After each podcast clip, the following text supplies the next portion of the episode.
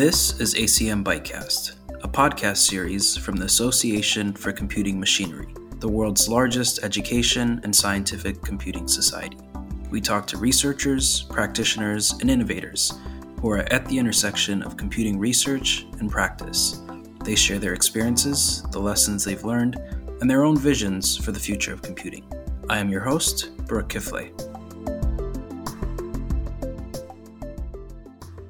Our next guest is an innovator, futurist, and artist with an interesting love for space dinosaurs who believes in bringing crazy ideas and moonshot thinking to create future innovation.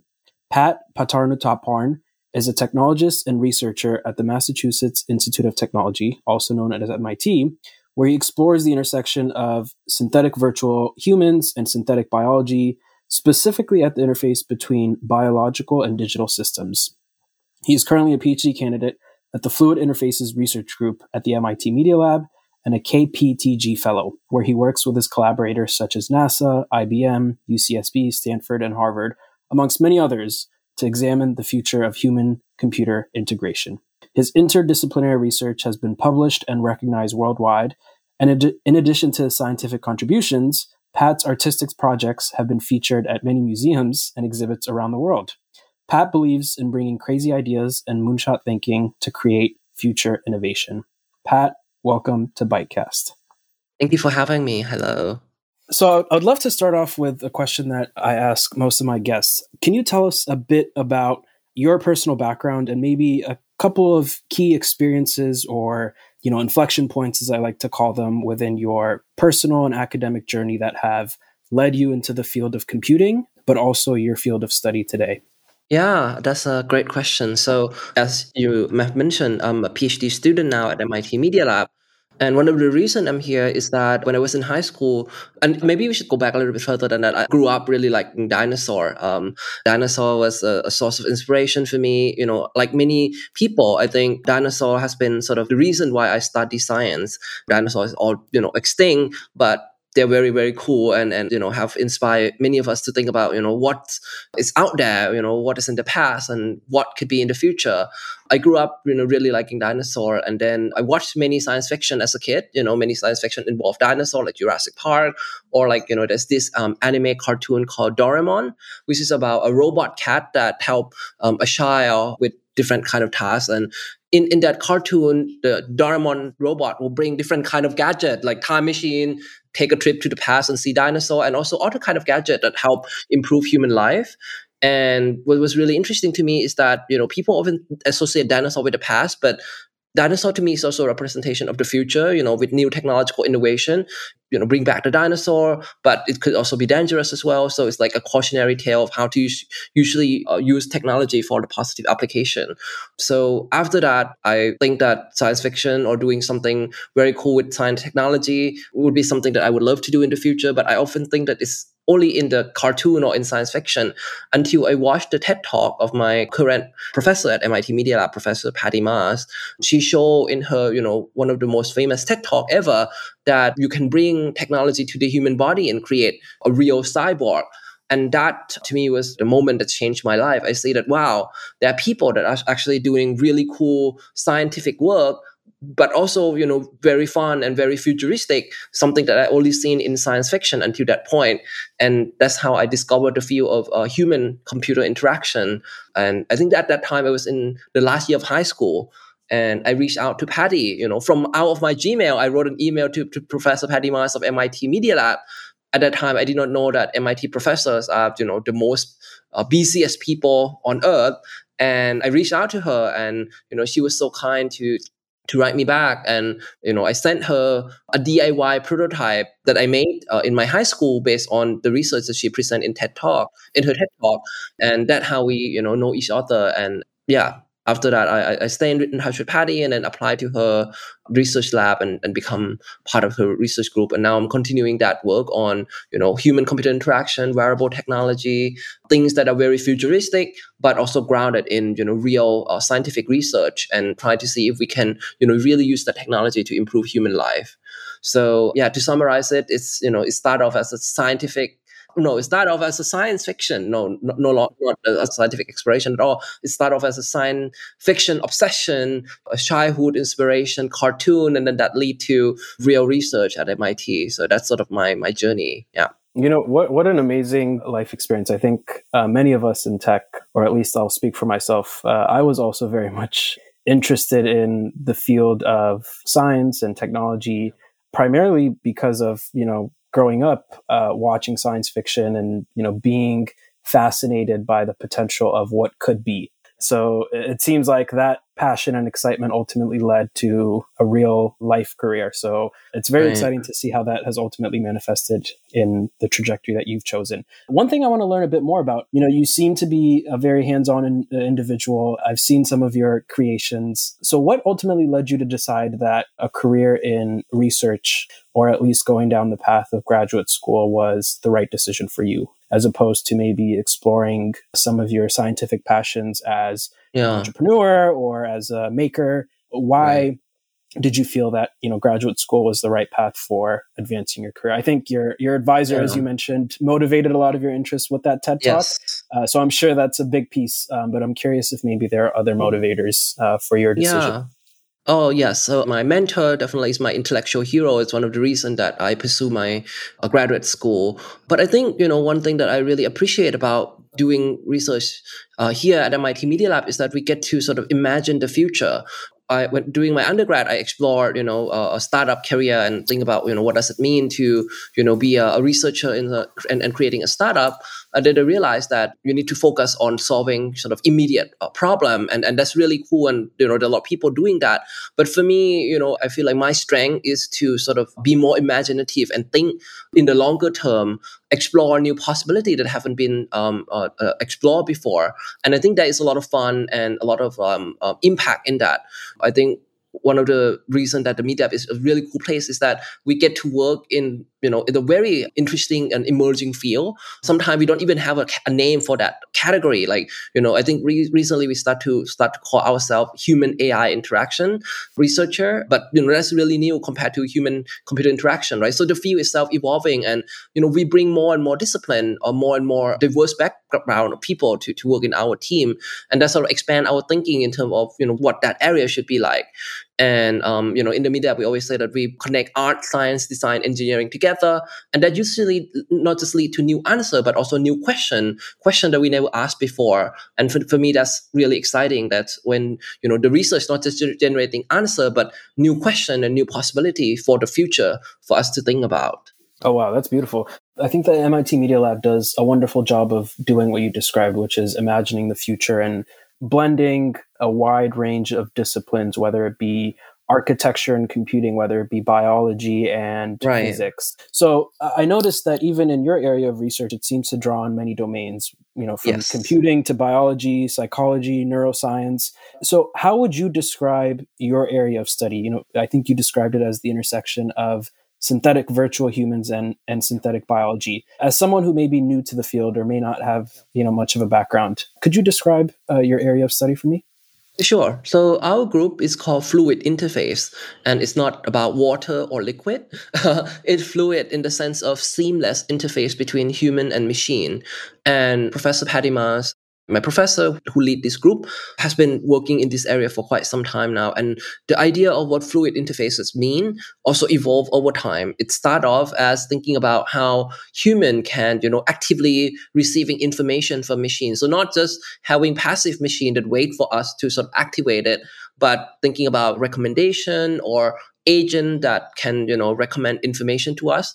That i think is the first wave of fluid interface create seamless uh, an active information agent.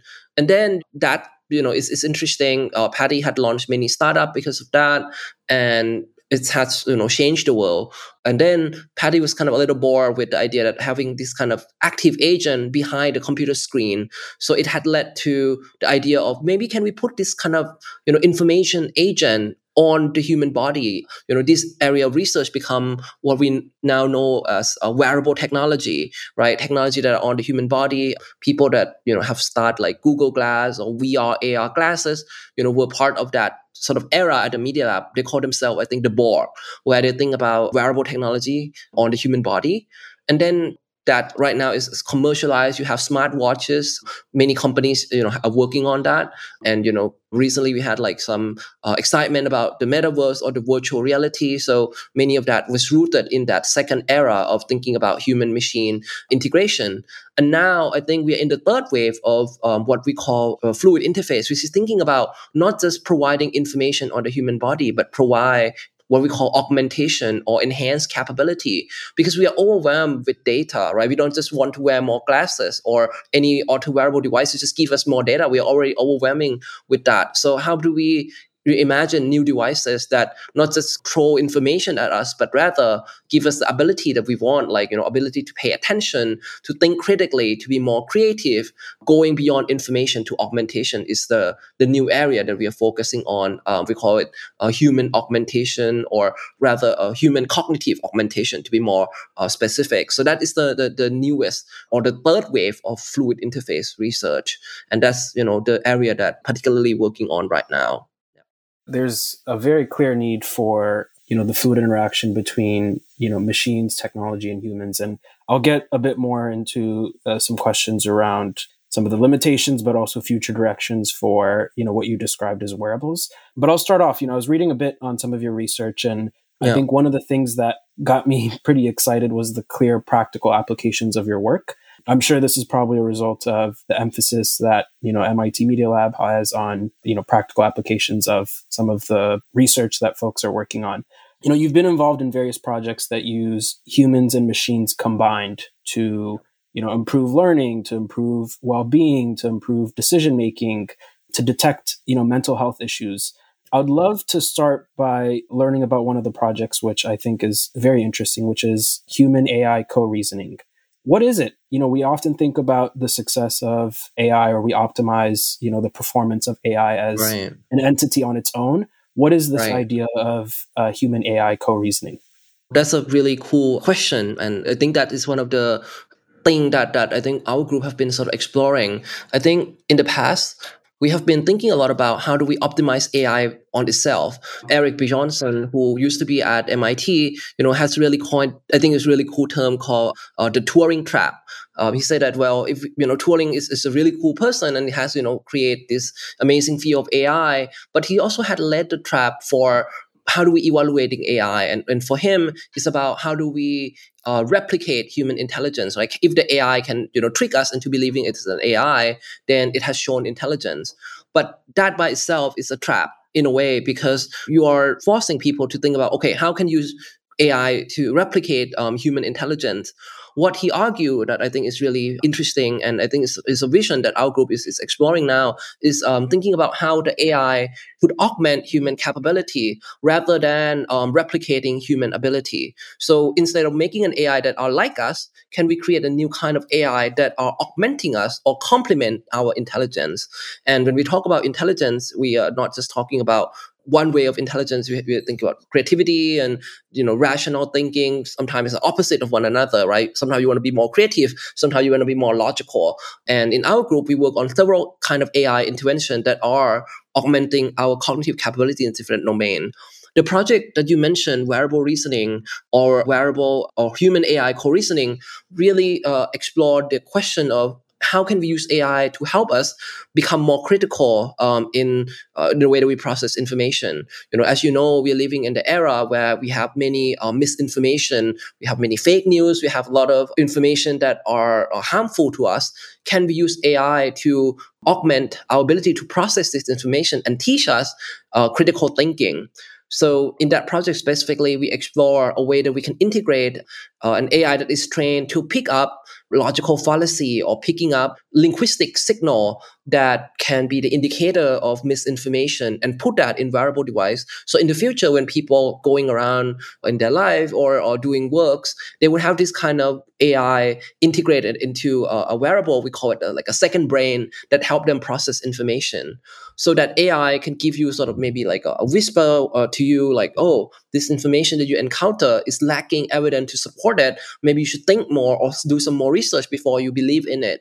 And this just, you know, micro nudging we have shown to actually improve human critical thinking in terms of you know they people tend to be able to distinguish between um, information that is lacking any support from evidence or from argument that have support and we also further demonstrate that you know the ai would work best to help people reason when it can explain its decision. Like when it can explain to you why it make that decision or why it make that suggestion. So in that project we also show that explainability and um, trying to have an ai that explain itself is very important for uh, human ai co-reasoning. So not just that it need to help human reason it also need to be able to provide the reason for itself. And that's sort of the, the area that we're working on and right now we have expanded that to uh, multiple domain. We are, you know, exploring that in the form of wearable, in the form of virtual agent. Maybe the AI doesn't need to be in your glasses or in wearable device. It can maybe, maybe show up on the screen. And we're thinking about, you know, what kind of personality, what kind of appearance it should show up. Should it show up as you know a Socrates, like Socrates, the great philosopher, like come and challenge you, make you think more critically, or should it show up as maybe you know someone that you like or admire? You know, uh, the appearance of AI has also been something that we sort of explore and thinking about if we were to have more AI in our daily life, what are these social dimension that we should explore you know the personality of ai the appearance of ai what kind of question it should ask you right? This is the kind of interdisciplinary research that we are exploring thinking beyond how do we optimize the ai but how does the ai interacting with the human sort of uh, uh, change the way that we uh, experience um, our life and the way that we will work in the future? So that's sort of um, the research we are working on. Very exciting. I, I really like this idea of nudging. Um, yeah. i've actually seen that employed across across you know various domains, whether it be mm-hmm. you know nudging on my you know smartwatch telling me to take a break or to stand up or to you know make sure I'm you know walking my number of steps for the day. Do you see? So, are the primary applications that you're pursuing now for uh, misinformation or fake news detection? Uh, do you see other application areas, whether it be in HR, in health, in you know? It seems like the applications are very wide here. Yeah, definitely. So I think one area that I'm particularly excited about is the idea of AI for education. You know, right now we have many powerful AI models and they are really uh, exciting and many more researchers are creating more and more um, uh, models you know large language model you know generative uh, image model these are very cool uh, by itself but thinking about how they can really improve um, the way that we learn is also really interesting. Professor Seymour Papert, who is, you know, who is a legend at the Media Lab, said that we cannot think about thinking without thinking about thinking about something. It's a really uh, powerful uh, phrase to think about. But I think going further, we should think about how do we think with the thinking machine. You know, when the AI are starting to have this kind of amazing capability of you know generating new information, can we use them to make you know learning, you know, not just about critical thinking, but learning in general uh, more exciting and more um, more fun. You know, can we use AI to really personalize the content to make the learning material be more individualized or, or you know targeting the interests of each individual, or you know can use this AI to allow uh, children to be able to have you know uh, like an, an expert opinion? Like you know uh, one of the projects that we work on on the area of ai generated virtual human is thinking about can we use this ai to create you know a virtual peers? Maybe you know if, if a kid want to learn about physics maybe they can have a virtual einstein that you know provide them with you know state of the art research in a way that they can understand. Or maybe if they don't like Einstein, maybe it could be a virtual superhero or any other character that is personalized and based on the student interest.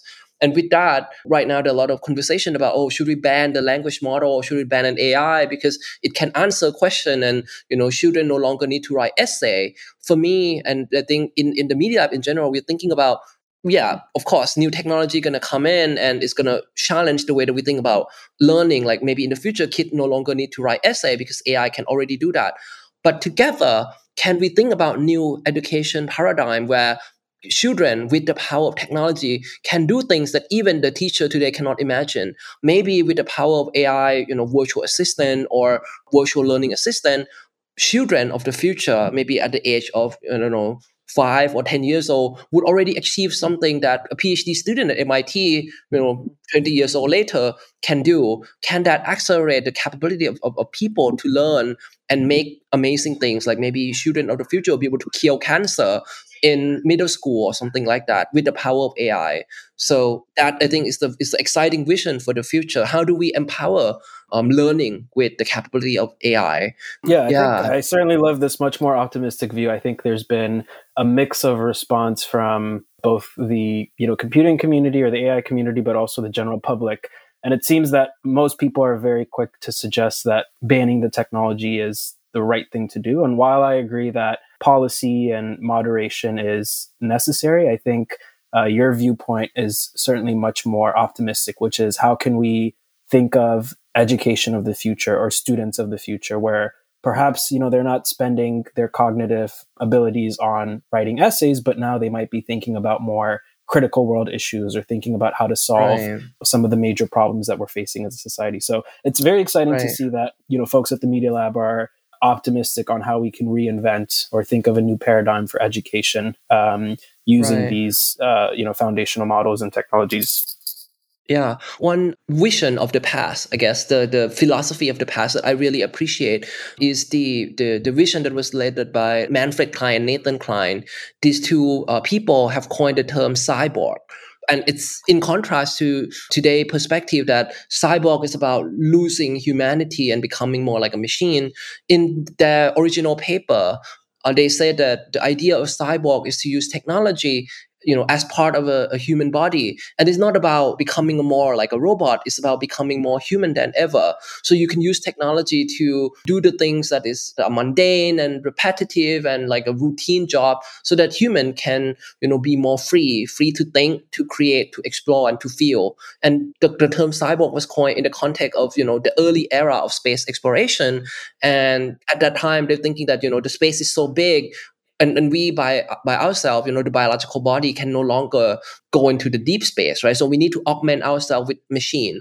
But I think that idea of using machine to make us more human than ever, you know, should apply to the way that we think about technology today well, like why why do we want to be like a, a robot? I think we should remain human remain having our agency and, and freedom to explore things and use technology to sort of expand that capability. I think we take that we at the media we, we are the sort of the optimists. We try to you know not just see technology as black and white but the way that we can really you know empower people with, with new technology. So if we take that perspective and imagine you know what, what learning could be like.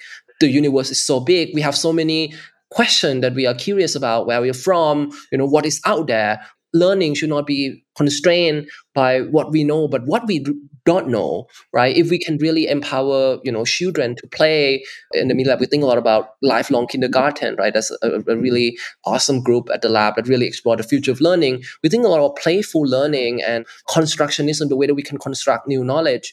With the power of ai i think that would really enhance or uh, really accelerate the way that we learn and, and think about a new challenge for, for humankind. Certainly. I think any technology has limitations or the advent of any any technology has any negative use cases but i think if we are optimistic the positive impact that technology can have far outweighs any negative impact. So it's very exciting to hear some of the the viewpoints that you have. I want to go back on the wearable reasoning project or device that you mentioned. You know, we're speaking or this is an audio conversation, so I, I can't physically see or you can't physically show me what this device looks like. But can you describe what what this wearable device look like? Yeah, we have you know different iteration of this, but one of the most the recent iteration that we have is actually now exhibited at MIT Museum um, mm-hmm. in the AI exhibit. So if anyone uh, come to Boston or come to Massachusetts, I would encourage uh, uh, the audience to go and visit that. They have really cool um, and, and they have not just our project, but many amazing projects from MIT that really highlight the evolution of AI throughout the history. And our project is sort of, you know, one of the recent uh, example of what human AI interaction would look like. Specifically uh, manifest as a as a screen, as a device that you wear, you know, like augment your vision. I'm curious to learn a bit more about what what the device right. actually looks like. Yeah, so there are different ways that we can, you know, present an AI to a person. Um, in that project specifically, we focus on audio interface or voice interface. Um, particularly, I'm really interested in the way that the AI could become sort of the second inner voice. Like when it whisper to us, can it be sort of the, the voice of reason or a second brain that you know provide us with second opinion? So in that project is a is a glasses with audio and microphone and the Bluetooth capabilities so it connect can connect with you know the, the computational uh, power in the cloud. This is where you know the, the, the, AI exists and, and and process the information. And you know we try to you know make it as I mentioned make an explainable AI so it can you know not just provide feedback to the user like okay this is reasonable or this is not reasonable, but provide a meta analysis like why does the AI think that this is reasonable and see if that could improve human uh, decision making. And, and, we found that it was really effective in helping people discern uh, misinformation from you know, honest information. So that's what the current wearable look like. Very interesting. Yeah, I, have seen a range of responses to wearable devices. I think in mm-hmm. sort of the first era of wearables, we've actually seen many limitations that led to uh, unfortunately the failure of many moonshot wearable technology. Um, I think yeah. you described some with you know Google Glass and uh, now with the metaverse. You know, there's usually high price. There's the physical inconvenience of the device. It's very uh, obstructive to you know your day to day activity. Right. It's heavy. Um, there's concerns around privacy and safety. Uh, so, uh, when working on wearable devices, how do you think about some of these challenges? Is there a future to what wearable devices looks like to help address right. some of these these concerns or pain points? Yeah, that's a really great question. And I think it changed the social acceptance of wearable device sort of change and evolve over time as well. I think earlier people think that the glasses, you know, would be um, the best form factor to deliver the information to, to the person, right? That's why we have so many glasses in the beginning. And now it seems like the form factor that seems to be more widely deployed is the glasses, right? I think one of the things that we think a lot about in terms of when we create new uh, uh, devices is that can we you know piggyback on things that people are already familiar with right like you know these two devices are based on objects uh, that we have already encountered in our daily life like the glasses or the watches they had less computational capability in the past now we have new ability that we that we add to them. So i think i think the key to success for these wearable is to sort of think about ways that it can integrate seamlessly into our our daily life. And you know of course we're gonna see more evolution of that kind of technology in the future but it seems that what people care a lot about is not just getting more information as i mentioned you know more information doesn't lead to uh, productivity or improvement in terms of our ability to use that information immediately. We should think about how the technology really provide the value to the to the people. And our group have been sort of looking at the cognitive augmentation but there are many other area like you know sensing. Can this device sense uh, information that we never uh, sensed before? Like you know right now one of the trend for deploying wearable devices to use this kind of technology to do things that you know we used to do in hospital like measuring uh, high quality heart rate and respiration and you know skin conductivity and arousal and other things right? These used to be things that we do at hospital. Now they're become integrated into our small wearable that we wear. So i think there are many advantages that this technology will provide in the future. But thinking about what are the real values that you know that they provide to human. I think it's really important you know not just taking for granted that having more information would be useful thinking about what are the real values of having that information or what kind of inf- augmentation can come about from that information. I think that's the important part. So to do that do you find yourself speaking with potential users of the technology? Or do you have focus groups studies that you conduct maybe engagements with community? How, how do you better understand uh, yeah. not just developing technology for the sake of developing technology, but for the purpose of, as you described, you know, providing value right. or utility to the kinds of people that you're developing the technology for. Right. I think that's an important question. I think in the Media Lab, we tend to be more imaginative. Sometimes we explore needs or um, challenges that you know are not a, a, big issue today, but could be in the future.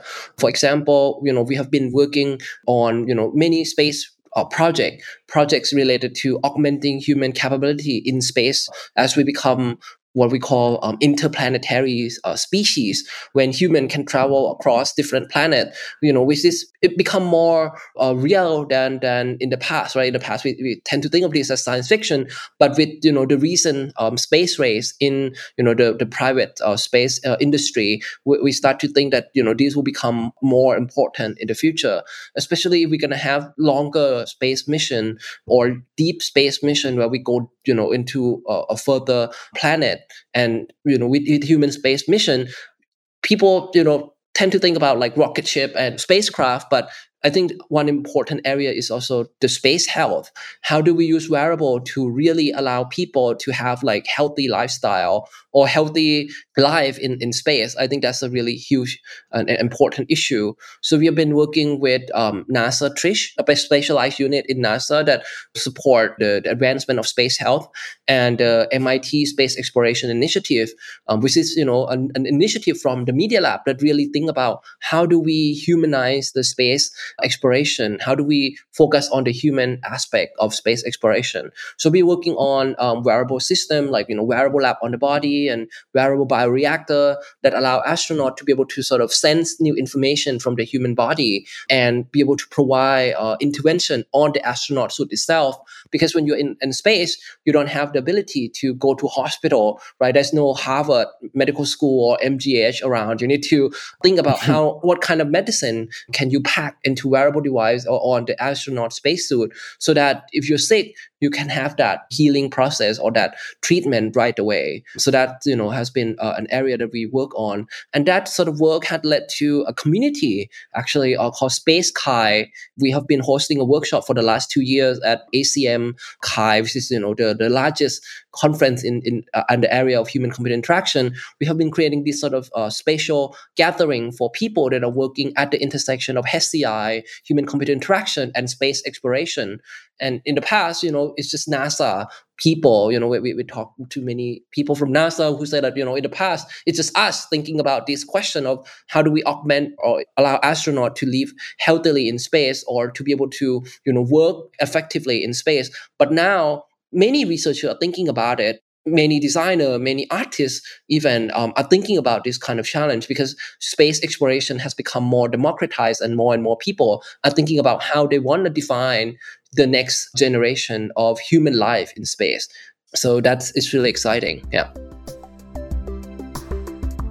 ACM Bytecast is available on Apple Podcasts, Google Podcasts, Podbean, Spotify, Stitcher, and TuneIn. If you're enjoying this episode, please subscribe and leave us a review on your favorite platform. Very interesting. So it seems like your focus or your research motivations aren't even just thinking about solutions to existing problems, but it's also identifying new problems that have not yet been clearly voiced or clearly formulated. I really love the the work that you described with, you know, wearables for health enhancement in space. Do you see this being applied for those who are on Earth. I, I, think even beyond applications in space, maybe there are seniors or folks who may be receiving in home care. Are there applications right. even here on Earth for some of this technology? Right, definitely. So many of these powerful or advanced concepts, like the idea of cyborg, that has inspired early work on wearable technology, right? You know, the media people call themselves the Borg. Yeah, was in the context of space exploration. And I think space exploration has some kind of, you know, magic or some kind of powerful vision that really inspire new innovative ideas right if you're thinking about maybe solution on earth there are more um, practical things or things that you can deploy with lower cost. But when you're thinking about space, it really open up your mind or the way that you think about the problem uh, in a new way. So that's why many of the uh, technology that we're using today, you know, from you know GPS or even like you know microwave that we're using in our kitchen, you know, these. T- technology that we're taking for granted today you know were actually in, uh, developed in the context of space exploration right so as we think further into the future, sometime the research that we that we create um, uh, for that sort of extreme use case, but eventually they will become more democratized and more accessible to auto group of people as well. But thinking about that right now may not make sense um, because, as you as I mentioned, there are auto more practical Solutions. solution, right? Yeah. So I think one of the goal of the Media Lab is to sort of always look at the the new frontiers and searching for new possibility, things that you know make people question like why are you doing that? But then you know once it reached the, the level of maturity that we would expect it will have tremendous impact on human society. So i think that's our job to be maybe less practical now but more impactful in the future. Yeah.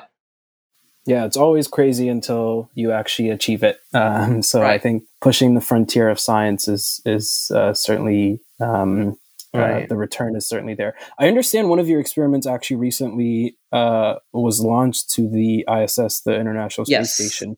Uh, can you exactly. tell me about that? That's actually uh, pretty awesome. Yeah. As I mentioned, MIT Media has a really cool unit called the Space Exploration Initiative that work across different group in the Media Lab to explore. Our project in the Media Lab are always sort of crazy and out there and, and you know at the forefront, but many many of them are you know targeting sort of earth-based population or earth-based user the space exploration initiative really pushed the media lab to the next level. Where we're thinking about how can we deploy some of the things that we think about on earth in space. And the project that you mentioned is actually uh, uh, one of the projects that built on top of the you know early work that i have done on, on wearable technology for astronaut in this project, we are looking at how do we create biodigital uh, system that allow us to control the growth of bacteria in space so that we can use this bacteria to do multiple things, help recycle material in space, help recycle uh, material in space, help us produce medicine and do other things. So we have been um, exploring how do we create this automated bioreactor that is digitally controlled but allow us to sort of um, um, understand and, and, and grow you know genetic engineer bacteria um, in space for human benefit. And that has been a really fun project to work on. And it was launched actually before New Year to the International Space Station. And this project is, is, is a really fun collaboration among uh, uh many uh, group that come together to sort of explore this. And now it just returned from space to us. We're gonna, you know, be busy analyzing the result in the next uh, a month uh, or so. And you know, I think it's going to really you know show new possibility on how we think about biodigital interface in the context of space exploration yeah well, that's very exciting. I'd love to hopefully learn more about or closely follow some of the results. I don't think many folks can say their experiments have been launched to the ISS, so I think quite an accomplishment, um, and I'm sure the uh, results will be uh, equally interesting.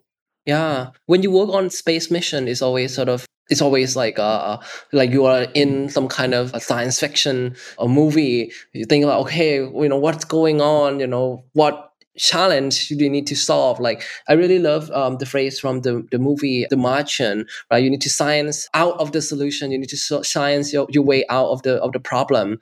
Um, i think that's really really true when you work on, on a space mission. There's so many problems so many challenge that you need to face. And when you fix them or when you solve them your mission you know get to go to space. And yeah and, and we all ex- uh, very excited about that. Yeah very interesting. You know, uh, we talked about a couple different uh, interesting things that you've worked on, and you know, your research has been published. You know, various journals. You know, fe- featured in various media outlets. You collaborate with uh, stakeholders in academia and industry, with you know NASA, as you described. What is the impact that you hope your research will have on you know the future of human computer integration or human AI right. uh, interface? I think of the impact of my work in three ways. So for the first level, I think of my work as, you know, showing a new kind of prototype or a new kind of artifacts things that people would think, oh, why would you do that? Or things that people think that, oh, would, would never work. We will make the first prototype, we'll make that first attempt to show that this can be done. Maybe it may not be the most effective prototype or may not be the, the most practical things that you can use today, but it's the first step to show that is a possibility so that, you know, future research can improve and, and work on that. So that's the first level to show new prototype, new artifacts that really bring crazy ideas into something tangible. The second layer of, of impact, I think, is to, you know, to really show an experiment to show that, okay, the thing that we make have this kind of impact or this kind of improvement on human life. You can see some of this in you know the experiment we do on human AI interaction or on you know some of the space project. Um, we have you know real scientific experiment that we validate our work and we have shown that it you know have improved our human life in you know into our decision, health, creativity, or, or whatever to show uh, the experiment, I think is really, really cool. And then the third layer is to, you know, really deploy this in the wild to see if it really you know have impact on human life. Uh, I've done some you know project that was deployed during the COVID pandemic. You know, like you know the chatbot that help people retrieve certain information, or um, design of a project that you know look at how we can optimize the flow of people getting the vaccination. These kind of project, you know, maybe less futuristic, but can be deployed and you know really uh, save human life. Like the chatbot project was used by you know over millions of, of, of user worldwide side and you know the vaccination side that I you know co-design uh, with you know people uh, in, in my team you know have really accelerate the process of vaccination. So we don't focus on just practical things, but if we have a chance to really push that um, or do something in that area, I think that's also really impactful. So yeah, these are the three sort of way that I think of my of my contribution to you know the, the research community and, and to the world basically to offer new kind of crazy prototype, you know, ask question and experiment on things that we never thought of and finally deploy some of these ideas and, and solution into the real world. Well, that's that's awesome, and you know, as I said before, it's only you know crazy or it only seems impossible until you do it. Um, and I think at the end of the day, I really always excited and fascinated by the strong emphasis on practicality on you know how does it improve human conditions i think yeah. many technologists can be motivated purely by you know scientific pursuit or just the happiness or satisfaction that you know comes with uh, you know pushing the frontier of science as we know it but i think there's also another aspect which is thinking about how can it be applied to improve society or human life as we know it i really love your you know your perspective or your take on things and i think one of the things that uh, i found quite interesting is that outside of you know your scientific pursuits you also bring a very strong passion and love for art Yes. And many of your work has actually been featured, I was surprised to see, in museums and, you know, galleries yeah. around the world. And from what I observe, you know, as you describe, you also have, you know, this entrepreneurial spirit or this entrepreneurial drive. You, you know, you worked on projects before, you know, graduate school. You've been working on projects with the COVID chatbot, as you described. Um, you've co-founded various programs and initiatives. Can you tell me a bit more about these two passions? You know, your your love yeah. for art, and then also this this entrepreneurial drive you know in the media lab we have this uh, four area that you know we we we often sort of describe the way that this thing connected. We call it the creativity cycle and it's about how art can inspire science how science can inspire engineering engineering inspire design and how you know new design will create continue that cycle by inspiring new art right? So that's one of the way that we think about um, how you know creativity happened is when new discipline are collide and, and connected with one another. So I, I was fortunate to work with many um, artists that I collaborate with to really, you know, uh, explore the implication or the new question that can come about in terms of, uh, you know, uh, artistic practice from my project. Because oftenly when we work on really advanced technology, whether it's AI or space exploration, it's really uh, beautiful and you know in terms of the, the aesthetic of it or in terms of the question that it bring about. And art i think is a way of asking question and and be imagining uh, imag- imaginative and exploring sort of you know the hidden question to to that. So many of my artistic projects have been exhibiting around the world and it has really opened my mind in terms of what this technology is really about. Sometimes it's about criticizing the work and sometimes it's about opening up new way of being expressive so mm-hmm. um, for example i've been working with a, a thai artist kavita on creating an ai a clone of her to have a debate so she can sort of be in the middle of two AI that is based on her own data, talking to one another and, and exploring, you know, what would she actually do when she externalized you know, her mind into multiple AI that are debating on important issue. And that performance has been, you know, featured in, in several museums and, you know, has really, you know, not just, you know, it's not just that I enjoy working with her, but it really opened up my mind about new research possibility in HCI as well, right? So it's not just about making art, but how art really inspire new research. And you know, it's not just artistic community. I also engage with you know startup community and industry that's one of the strengths of the media lab right? That we get to have like you know uh, member companies and you know they bring new perspective new challenge for the industry to us. And we have the privilege to be more crazy and say to them that oh to your problem we have these crazy ideas. And you know that is beneficial for for both of us right? Because for for us we get to see a new challenge you know insight on things that we never thought of and for uh, the member company they see new crazy possibility that they, they, maybe they never thought of so that's always fun as well to think about how the work that we do um, can go into uh, multiple channel artistic output or it, industry or uh, output or yeah so I, I, think for me my work is about as I said, augmenting human capability. And I want to be, you know, expressive and, and, and use this work in in many ways. Um, one of my goals is to live an expressive life, to be able to express my idea and thinking in terms of research, you know, artistic project and you know, solution for um, industry and startup and you know, social impact. And yeah, I think that's the kind of fun um, research ecosystem that I've really enjoyed at the Media Lab. Oh, that's awesome. And it, so it seems like science and these outside interests or pursuits are not independent or mutually exclusive. Rather, they actually help motivate some of you know your scientific pursuits and contributions. Absolutely. Awesome. One of the things that uh, I loved in your bio is this idea of um, you know moonshot thinking to you know create uh, uh, you know a future innovation.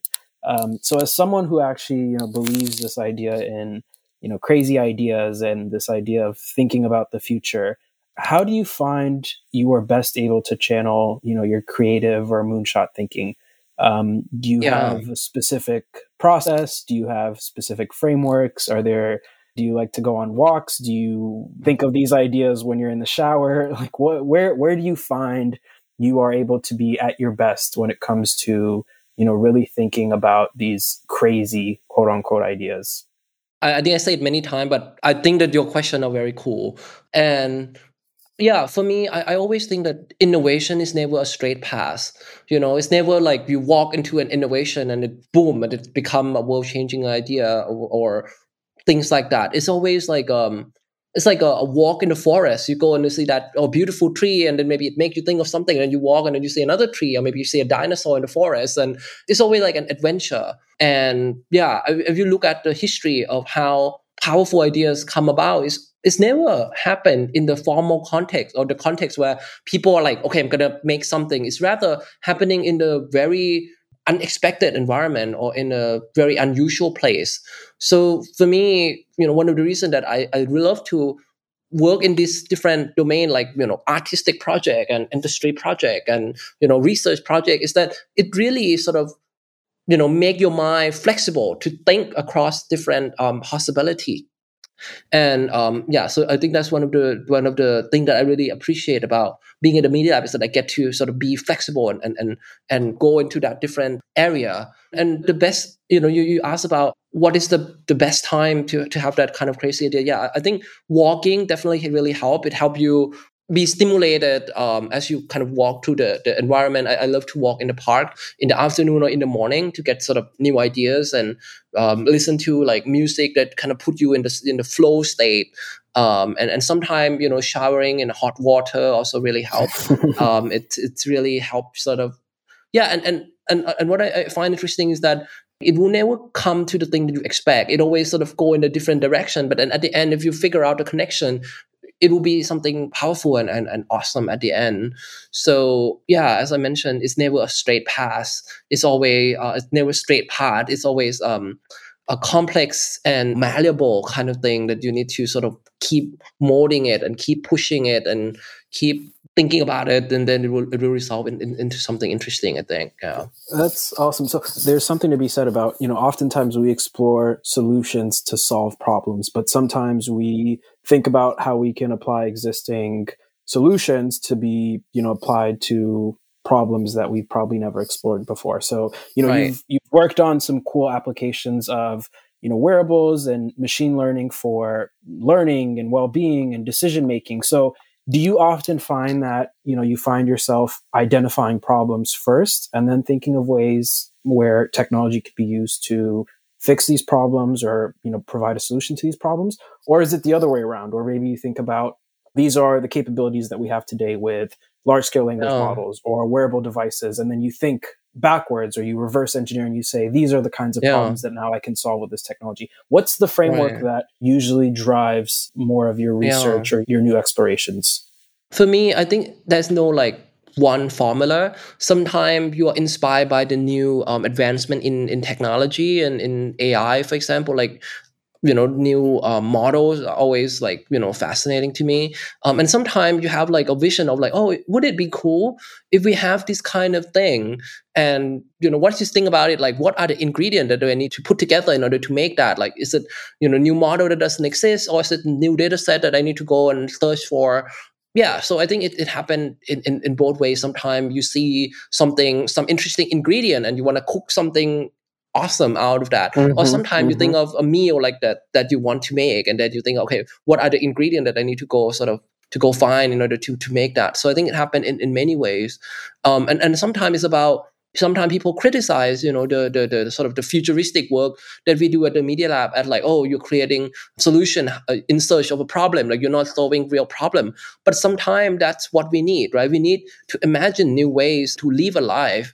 And sometimes it's not about using technology to fix the existing problem but rather to imagine how do we recreate or, or reimagine that whole scenario altogether. And the lab have shown a, a, really good track record of how do we sort of reinventing that. Like for example, um, the early work on touchscreen um, that you know I, I think it's a very fun example to to think about like when it, the first touchscreen came out from the lab um, it was I think it was an architecture machine it was the precursor of the media lab but Professor Negroponte who was the director of the media lab he said that he was heavily criticized for exploring the work of touchscreen and the first touchscreen that came out from the lab was criticized that oh human hand is so messy. If you touch the screen, you know, it's going to make the screen messy and dirty. No one going to ever use the touch screen. Those are valid reasons, but the thing that we never imagined we could do with touchscreen, you know, outweigh that small issue. So I think sometimes we don't know what the future going to look like. So we should keep exploring and explore new possibility, not constrain ourselves in one way of thinking like, oh, I'm going to only solve problem or, oh, I'm going to just create things that doesn't exist. But you know, be flexible. Like sometimes work on things that are practical, sometimes work on things that are imaginative, and the two we will feed off each other and and and make you become a more creative person.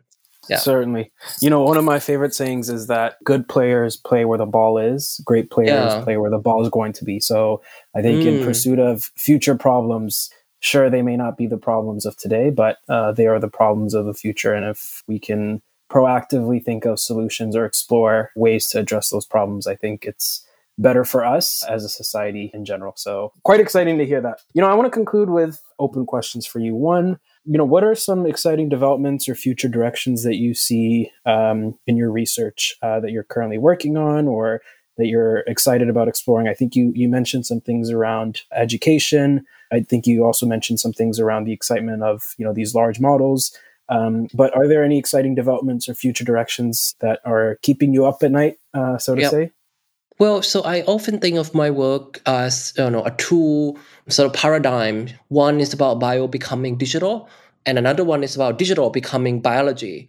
What I mean is that as some of the project in space exploration really show that we can really program biological uh, machine, like how we program digital machine. And this is about, you know, synthetic biology. How can we program bacteria and things that are on the human body itself to become like a digital um, mini, mini micro computer on the human body, right? And the other area is about how do we start to reimagine digital system as a biological system. So start to look at you know these large language model not just as computational system, but you know similar to like a biological neural network. Like we need to understand you know how the AI work in the same way that we need to understand how the brain work and the complexity of the AI system today. I would argue is kind of getting closer to the level of you know human brain complexity and and we don't have tools to really study you know either the human brains and an AI model at the resolution that we need to really you know fully understand what's going on. You know the, the work on explainable ai is you know emerging but you know we need more work of that kind especially on large model uh, model that are very um, um, stochastic and model that are very uh, complex in nature. So um, yeah we need to really learn from biology using bio um, to create new kind of digital and using new digital to create new kind of biology. I think it's a it's a, it's a puzzling idea, but um, I think it will really open up the way that we think about computing of the future. And of course, for me, I think one of the themes that you know we, we discuss is you know, is that technology itself is is neither good nor bad. It's about how we really deploy it, and the way that we interface technology with human is not something that we can take for granted. It's all by design. My advisor uh, said that you cannot just make an awesome AI and, and, expect that when you drop it to a human population, they'll be able to use it immediately and use it in the right way right away. You need to really think about how these two can co-evolve with one another. It's also this this is also a very biological concept, like how two system co-evolve with one another. So the interface itself is really important. The media philosopher really said that the medium is the message, right? So when we work on this awesome or, or, exciting new technology, the interface, how it connect with people is really something that we need to pay attention and design for. So we talk about large language model and uh, and many large AI models. They are really awesome and, and have many benefit, but that benefit will not happen if we just think about that system alone without considering the human psychology, without considering how the human would over rely on it, or you know how, how we can really design to to promote creative use and critical use of that technology. It's not going to happen because of the system. It need to happen by design. So we need to pay attention to that. So I think oh, these certainly. two areas, thinking about bio becoming digital, digital becoming biology, and thinking about how we um, create system or AI system that co-evolve with human in the longer run, in the longer term, um, are things that I think a lot about. Oh yeah, as as we continue to see technology being so widely adopted in every aspect of our lives, and uh, you know, especially with the emergence or at least the growing emergence of AI technologies, I think exploring both research paths, I think, is very important. And I think uh, as long as we have folks like you who are thinking hard about these kinds of problems, or hopefully we have more, I think we're we're all in good hands. So, one final question I want to ask, you know, sure. for those yeah. uh, in the younger generation who might be interested in the field of computing, what advice would you provide? And one thing I specifically want to ask about is it seems like you've been able to balance, you know, your passion for science with some of your interests in art and entrepreneurship so, how would you uh, advise those who are looking to balance some of their scientific interests with their, you know, pa- passions, whether it be art or music or sports, yeah. to best channel and, and, and fuse those interests together as much as possible? Right, and dinosaurs as well. Yeah, and I dinosaurs, think, of course. Yeah, I think to me, what I've learned and, and, seen at the Media Lab is the the celebration of diversity and diversity in broadest sense possible. Like you see a lot of interesting and, and weird people um, at the lab and they all really really show their, their unique perspective and unique appreciation of, of things. And i think that you know would lead to a, a, creative community when people can really bring what they're passionate about to their work and that passion will spark ideas and, and imagination in other people. So that kind of energy is really important. So not to kind of constrain yourself to becoming a kind of flat dimension or a one dimensional person, but really celebrate who you are as a human being. If you love dinosaur, then go for it and bring that to your ideas and, and, and creativity. So, um, yeah, that, that I think that's really important. And one thing for me that I think is also really important is to sort of think about, you know, what kind of impact that you want to have in the future. Um, one of the media lab professor you probably know, uh, Professor Hiroshi Ishii, always asks all his student and other media lab student like, what kind of impact would you have 200 years after you die and i of course don't have the, the, the, answer immediately but it's something to think about you know to have like a, a bigger question or something that is, is bigger than life to think about whether it's a philosophical question or things that that you know make you don't just stuck in in the moment but you know be more transcendent in, in terms of your your thinking. I think that's also really um, powerful. And i think finally to embrace all the complexity of the world like you know we are living in the era where technology are moving at such a rapid rate and we need thinking from uh, and all kind of thinking not just scientific thinking but artistic thinking and all kind of, of creative uh, uh, methodology to really help us understand how we're gonna live in the future. And it's not just about dystopia it, and it's not just about utopia it's about the mix of all the good and the bad and the negative and the positive. So um, exploring all the spectrum with you know embrace all the complexity and all the possibility ways uh, and, and, and, ways to to understand it. I think that's the way of, of the future. People often ask me like oh am i going to be replaced by ai or am i going to be replaced by robot? And i think what is really powerful is to think about you know uh, we talked about this earlier about education right to not think about technology just as tool that replace human but things that can really allow us to think of things that we never thought of before the augmentation the idea of cyborg becoming more human than ever children of the future will definitely experience this more. You know, they should not be afraid of it. They should, you know, think critically about it. But then at the end, think about what can we invent to really you know uplift hum- humanity? One of my friends has said that to imagine a dystopia is easy. It's imagine it's easy to imagine how the world to end in many ways. Could be alien attack climate change whatever. It's easy to imagine the dystopia but to really imagine how we're going to make it how we're going to really turn the scenario around that is the challenge that we as a researcher scientist artist designer engineer whatever we are as a person of the future need to really think about be optimistic but also critical at the same time. Yeah. with people like you the future is bright uh, and i've certainly taken good notes on some of the advice that you've shared. So you know i really enjoyed this conversation and uh, i look forward to seeing many of the great contributions you uh, will have and will continue to have in the, the long future. So thanks so much for joining us on uh, bytecast and uh, look forward to keeping in touch Thank you for having me. ACM Bytecast is a production of the Association for Computing Machinery's Practitioner Board. To learn more about ACM and its activities, visit acm.org. For more information about this and other episodes, please visit our website at learning.acm.org slash B-Y-T-E-C-A-S-T. That's learning.acm.org slash bytecast.